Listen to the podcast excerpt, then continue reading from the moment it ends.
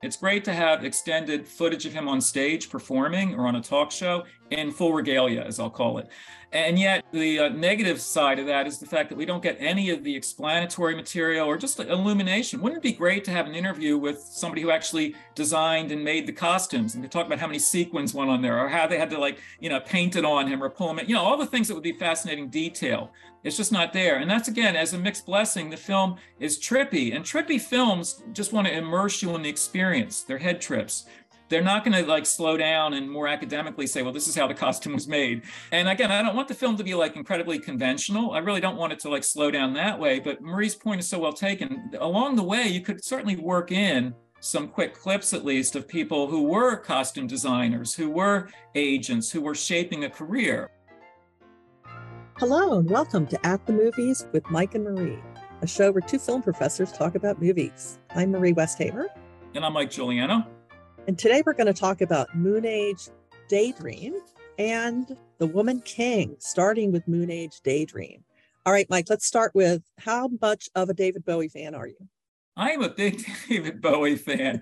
Uh, you know, I, am gushing actually because just growing up, particularly the Ziggy Stardust period from the early 70s, it was so extreme. It was so, it was bending on not just gender, but just bending all sorts of things in terms of rock and roll. And to the credit of, and, and I actually, I did see David Bowie in concert once at, at Merriweather Post Pavilion in 1990. So, you know, although the concert itself was a little disappointing because that was the tour where he announced he was saying farewell to his greatest hits. And, and he just sort of went through the motions of playing some of those songs, but still to see him do it live, you know, meant a lot to me, even though ultimately it was just kind of, you know, rote for him. He just, he was kind of tired of that material by then. But, but anyway, the happy memory of having seen him live at least. But the thing about this documentary is it's extremely idiosyncratic. It's not a conventional screen biography. The director of it, uh, Brett Morgen, has done a number of documentaries and varied subject matter. He did one film about the Chicago Seven. He did Kurt Cobain, so he's done rock and roll. He did uh, Jane Goodall, so he's he's done he's done apes. he's done all kinds of. He did Robert Evans, the Hollywood producer. I mean, he's a really good documentary filmmaker, but he's got his quirks and I guess David Bowie did too. So that's how I want to first hit this film straight on Moonage Daydream. So a very unconventional documentary in terms of what's there and what's not there. I really enjoyed this film. Uh, yeah, I, you know, I confess quite happily I'm a David Bowie fanatic. I, I, I, love his work, particularly Ziggy Stardust, early '70s, but even later, the Let's Dance, you know, just more accessible, easier music. But it's it's pure honey to the ears. I'll say it's it's really great music. But here's where I have mixed feelings about it as as a documentary, and, and I, I loved, uh, you know, it's it's like two hours and 15 minutes, and I wouldn't want it to be any shorter. I mean, I really really like the film, but still some reservations. We're talking here about sex, drugs and rock and roll. I mean, uh, how can you escape that? That you know, in terms of what's the the narrative structure or what one expects to be the narrative structure. Okay, let's talk about sex first. People tend to. We'll talk about that. We'll talk about that first.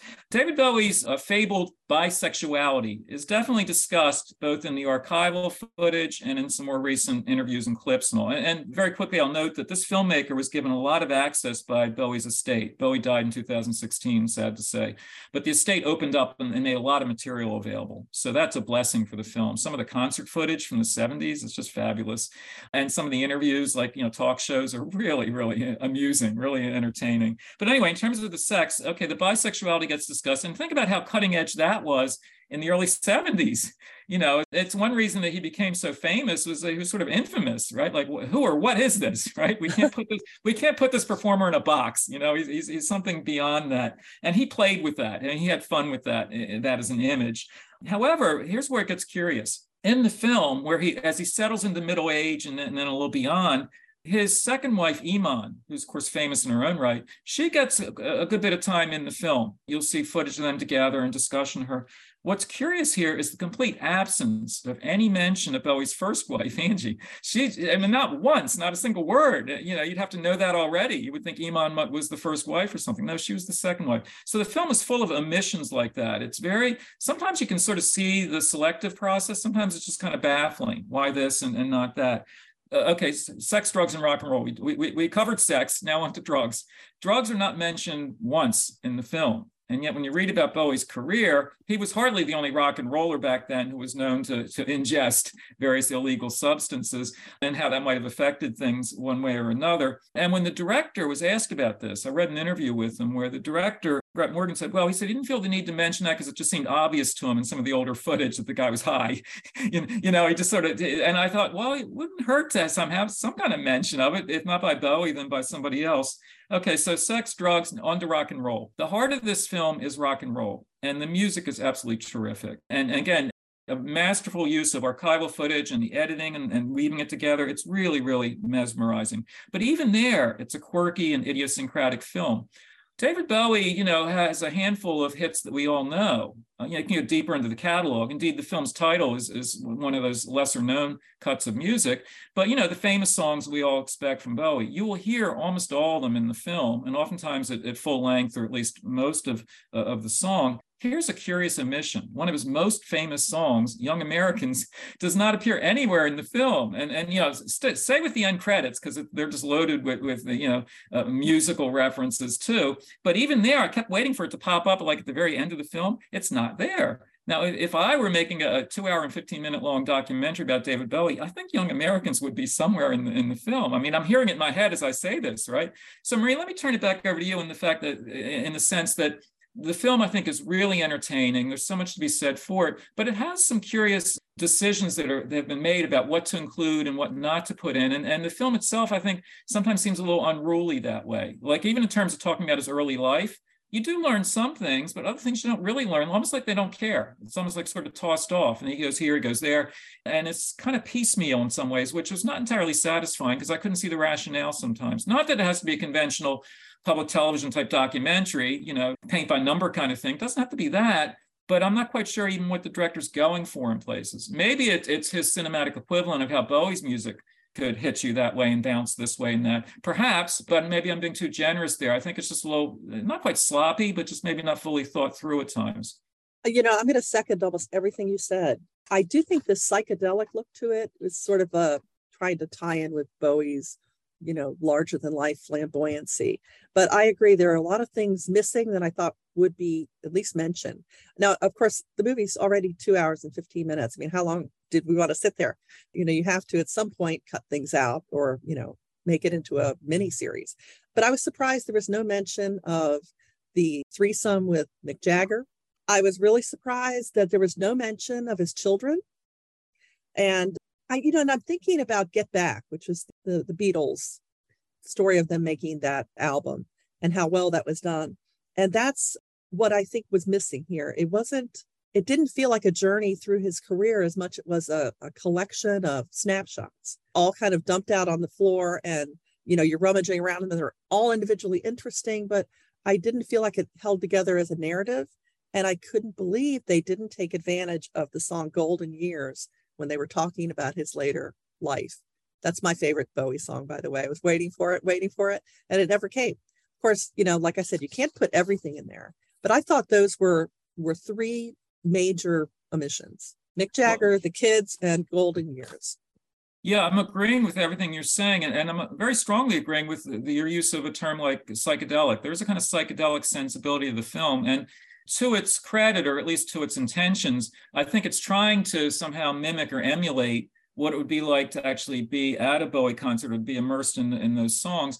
And you know sometimes like a narrative through line or logic even just sort of takes a, you know a trip to the side there because you're just in the moment right? The, and, and i think the film has a, a trippy quality to it that's very deliberate. Emotionally it pulled me in but intellectually, I was like Marie saying, why isn't this song there? Why isn't that song there? Why, why isn't his first wife there? The notorious anecdote with, with involving Mick Jagger that you mentioned, things like that. That's fascinating material. In a film of two hours and 15 minutes, I think you could work that in. I mean, there are other places you could probably cut a little bit and work in something else. And, and so again, even though it's a really entertaining film, it's also in some ways a really frustrating film you know, Mick Jagger's still alive. They could have even interviewed him to, you know, say something about it. You know, I'm not sure he'd want to talk about it particularly, but they could at least make the attempt. the other thing I thought was an omission was that David Bowie famously had one pupil that was enlarged because of an accident he had early in his life.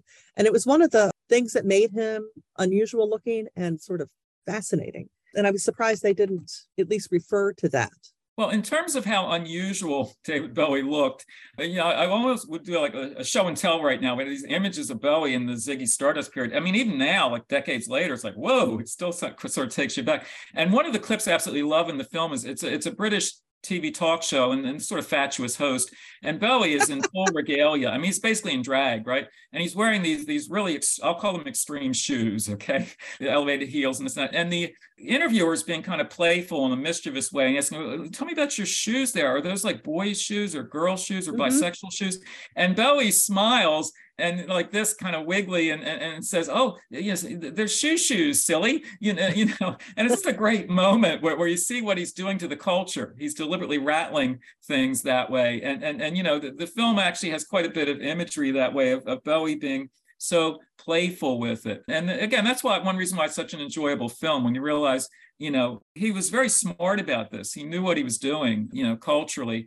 And he Bowie's career had various phases, right? And he talks about that in the film, actually. The, the Ziggy period, which we all love so much, but then, you know, later periods of music in Berlin, more quote unquote serious, but then uh, with Let's Dance in 1983 and, and the years after that, just to be entertaining. And, and there's a great interview clip with Bowie where he talks about that. He says, you know, I didn't feel like I had to be serious or to prove anything. I just wanted to entertain. And when you get some of that dance music from the early mid 80s, it's wonderful music. I mean, it, you know, it, it's in my head now as I'm talking about it.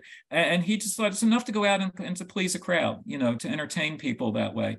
And so you do actually do get a sense of his personality and of his thought process. And that's to the film's credit. It does give you a real sense of Bowie as a performer and as a thinking performer.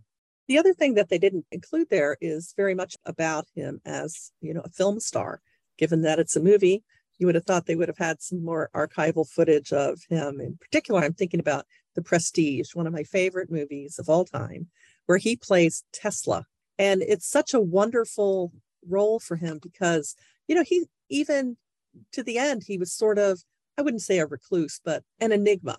You know, he was always somebody unusual enough that, you know, he, he looked different, he dressed different, he just came across different.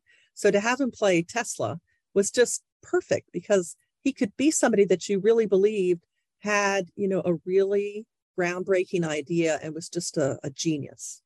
Marie, here's one of the most frustrating aspects of the film. I admire David Bowie as, as a screen actor as much as, as as a performer. He has such a range of films he appeared in. What's frustrating about this documentary is there actually are quite a few clips from his movies, but they're not they're not tagged, they're not labeled, and they're too brief they just kind of pop in. Like if you know them already, it's like, oh my goodness, it's this film or that film. Merry Christmas, Mr. Lawrence, for instance, uh, uh, which I think they sample a little too often, but but uh, you know, dipping into his filmography, but no explanation, not even in terms of a film title. At the very end, if you read the end credits, you get all that. But in terms of his versatility as a screen actor, earlier, Marie, when, when you mentioned how distinctive looking Bowie is, I was about to say odd, but how distinctive looking he is. Uh, think about The Man Who Fell to Earth, 1976. He looks like an alien, indeed. He's totally plausible as an alien, right? You get that aspect. But then you look at other films he did. You mentioned The Prestige, but Basquiat, Twin Peaks. Not surprising he would work with David Lynch. Fire Walk with Me he was in that, that Lynch feature film. The Hunger, Just a Gigolo, Marlene Dietrich's final film. All sorts sorts of films that he appeared in. And like even more bizarre when you think about the time he worked with Martin Scorsese in The Last Temptation of Christ, David Bowie plays Pontius Pilate. Now think about that. This is as a screen actor, he played everybody from an outer space alien to Pontius Pilate, you know, or to Tesla. I mean, that's range as an actor. And, and I think the film should have spent more time actually labeling the clips and, and putting them in some kind of context. What it doesn't do a good job of actually is with his stage work, where he really what got terrific reviews when he was on Broadway in The Elephant Man. Um, he didn't originate the role. I actually interviewed Philip Anglim, who had, had done that role already in, in New York. But The Elephant Man is, is really a strong play. And of course became, guess what, you know, a David Lynch film and, you know, also a really strong film. But here's what I'm getting at is in The Elephant Man, you see him as a stage actor and you realize his acting ability, you know, because in The Elephant Man, he's playing this man with an unusual medical condition, but the play and then also does not rely on prosthetics. The play relies just on the actor's own physiognomy and ability to you know strike the right body poses and have the right body language if you will. Bowie is terrific in that in, in, that in that play. When you see the excerpts from it he's totally in that character. So what i'm getting at in my usual long-winded way is that bowie had such a distinctive and, and wide-ranging film career and he did have some stage work specifically the Elephant Man, it's all sampled. It's all in the film we're talking about, Moonage Daydream, but it's in that kind of snippety, not quite woven together way. So I don't think you really learn much about him as a film actor in particular because it just it's all sort of chopped up and tossed in. What do you think? Because I feel like if you already know those films, yeah, you bring that with you as you watch it. If you were watching it just you know clean slate, fresh, I don't think you'd really learn about his, his screen career. What do you think? Yeah, I agree. I think it's an omission because, you know, obviously people who are going to the movies to see a movie about David Bowie would be interested in other movies about David Bowie. I mean, that seems obvious. And all the things that you mentioned are all true, all interesting roles. The other thing I think they could have spent not a whole lot of time on, but some is, you know, the costume makers that he must have worked with, what those consults must have looked like. Did he do the drawings and come up with them, or did he work with someone who helped him create the looks that he came up with? Because, you know, after, you know, you look at him and then you look at somebody like Cher or Lady Gaga, other like over the top looking performers where they really put it out there. I mean, David Bowie is like the only male artist I can think of who did that, but we don't get to see any of that process. Well, when you mentioned Cher, I immediately thought of the name Bob Mackie. You know, we know right. who did the dresses, right? Who was the Bob Mackie for David Bowie? This is where the film is a mixed blessing because it's wonderful to see David Bowie in full drag. Uh, you know, uh, whatever whatever image he's projecting, it's it's so uniquely his, right? It's uh, David Bowie. Here's the mixed blessing. It's great to have extended footage of him on stage performing or on a talk show in full regalia, as I'll call it. And yet, the uh, negative side of that is the fact that we don't get any of the explanatory material or just illumination. Wouldn't it be great to have an interview with somebody who actually designed and made the costumes and could talk about how many sequins went on there or how they had to, like, you know, paint it on him or pull him in, you know, all the things that would be fascinating detail.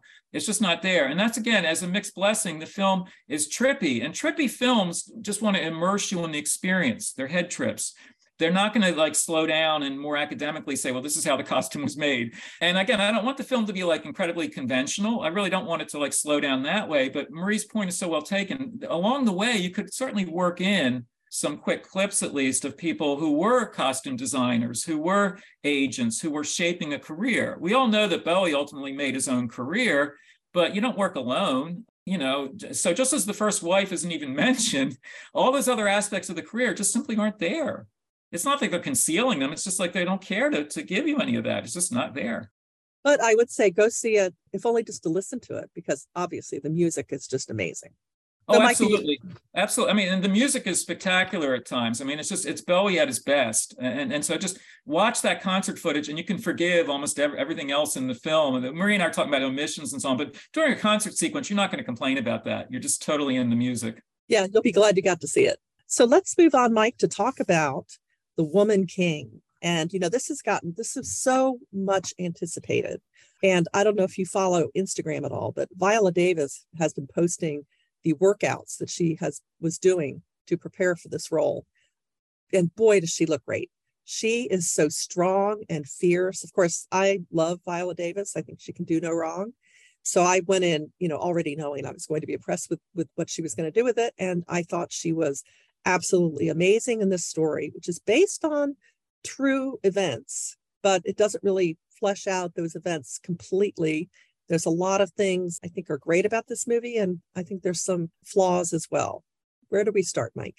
Well, you know, there's an expression often used nowadays in marketing films, like so often in the opening credits, like based on a true story, this and that. And I've become almost cynical about that. I want to have a movie that says like it's based on a false story or something. You know, they're always like like this really happened. But the other expression based on, but this is a film that's more like inspired by you know real events. And all jesting aside, it's really based on a fascinating historical episode. Namely, it involves female warriors who were part of a pre colonial kingdom in Dahomey in, in, West Africa. And the story is taking place in 1823. I mean, I've read a little bit about that, but, uh, you know, I, I learned a lot watching the film. It's fascinating historical material.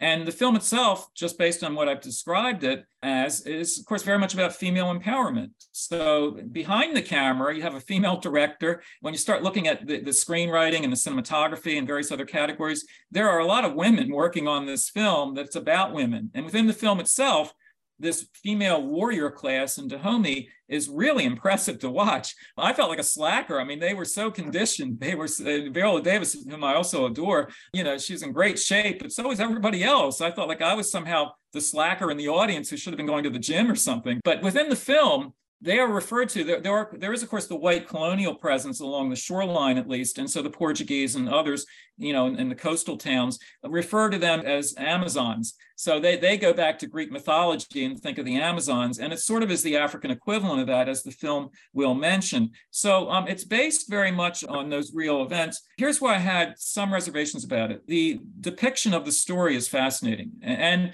it's full of battles and the battles are extremely well staged so I'm not saying you should like cut out some of the battle footage. It's really, really, you know, involving for me as a viewer. By the same token, so much of the footage is given to the actual battles that there were backstories, there were characters, there were other aspects of the film that I thought were underserved. So I think that I think the filmmaking itself is strong. The acting, particularly Viola Davis, great role for her, you know, tremendous response to that. However, I think the script is sort of undernourished. I think there are places where you want to know more about her, about her relationship with the king that she works for. Secondary characters kind of come and go. So I think it's lacking in terms of what I referred to as backstory and character development and so on. And ultimately, kind of frustrating that way. I mean, I just felt like the film was strong, but could have been much stronger. Yeah, I'm going to second that because the film barely addresses the moral complexity of the issue of slavery. And I thought it was cliche to include the romance, you know, the waterfall. They could have cut that out completely. The fight scenes I thought were amazing. I liked the way it was shot from what I thought was a female perspective, which was to mostly show the choreography and the skill of the fighters, because that's, you know, what we were following more than, you know, the blood and the gore and, you know, the way I'm used to seeing those scenes play out in things like Gladiator or Braveheart or 300 or The Patriot what I did think was absolutely fabulous, and I wanted to make sure I mentioned it, was the historically accurate costumes are to die for. The uh, cowrie shell decorations on some of the costumes are just absolutely beautiful. Just very much, I really appreciated the attention to detail in those small ways. It also reminded me like Black Panther Part Two. I think maybe because one of the previews was, you know, for Black Panther Wakanda Forever. So I already had that in my mind, and it, it sort of felt like it went with that as a group of stories. And I'm sure that's not the intention because it's it's got nothing to do with Black Panther. Well, you know, the production design, costuming, all that first rate. It's really fabulous. You know, it's so convincing as you watch it. But again, in those battle sequences, which I keep returning to because the film keeps returning to them, they just go on and on. And so, as I mentioned earlier, there, there are things uh, involving character and storyline that aren't fully developed there. And as Marie mentioned, my greatest single reservation is although the slave trade is mentioned in the film, it's such a complex and, and, and fascinating issue, it's not really fully dealt with. And I thought, boy, you you really need to work that in better because you know this is a slave trading society, or at least the kingdom that they're fighting against is definitely a slave trading society. It's again, it's in the film, but you know, for a few minutes at a time, and then on to something else. That should be, if not at the heart of the film, at least dealt with more extensively. I also thought this was a great movie in terms of girl power. It's a wonderful movie to go see with other women because it is empowering in that way that the story is about how strong these women are, how tough they are. There's a scene where there's a female warrior standing opposite a male warrior, and they each have a tip of a spear going into their shoulder. And it's a game of chicken. Who's going to give up first because it's painful? And, you know, the woman prevails. You know, they're very tough. They're very strong. I don't think I've seen any movie like that. Can you think of anything similar, Mike? Well, I'll just say this. I think men can also enjoy this film. And because it's it's really so well done in so many ways. And the subject matter is so unknown or, or little known to most of us that it's really, uh, when I say educational, I mean that in a really positive, entertaining way. It's just, I, I learned a lot watching this film about the society they lived in, about how, how the costumes, about the customs, all those things. I mean, it was a, a fascinating uh, lesson for me historically to watch this film. And even though it could have been stronger in so many ways, as we've indicated, it does have a lot of strength within it. You know, Viola Davis's performance, the historical accuracy of costuming, and so on. So yeah, definitely go see it. Now, Mike, would you say that there? Do you think that there is a appetite out there for a sequel? I mean, you you mentioned quite accurately, I think, that they do introduce several secondary characters that you don't really they don't really flesh them out is that because you could with another movie you know maybe this just sets the stage and then there could be other stories from the same, you know, origin story? Well, I, frankly, I don't know, but it seems to me that it could be the launching pad for sequels. Yes. By the same token, when you watch a feature length film, you want it to be satisfying in and of itself, don't you? I mean, you want it to work on its own terms, and this film doesn't quite. So, uh, if there were a sequel, hopefully it would resolve some of the things that are nagging at us from from this this film here. But uh, time will tell where that's concerned. What was the audience like when you went to see it? It was receptive. I thought, um, in fact, there was some applause actually, you know, during the battle sequences, you know, when some of the bad guys get it, you know, there was audience applause, people calling out. There was some call and response from the audience actually watching it. So when Marie talked about it in terms of female empowerment, it was there in the audience as much as on screen. Absolutely. It's very satisfying at that level. I was in a pretty full theater and the scene where the young protagonist has a very significant role in the movie is disagreeing with her father about being married off.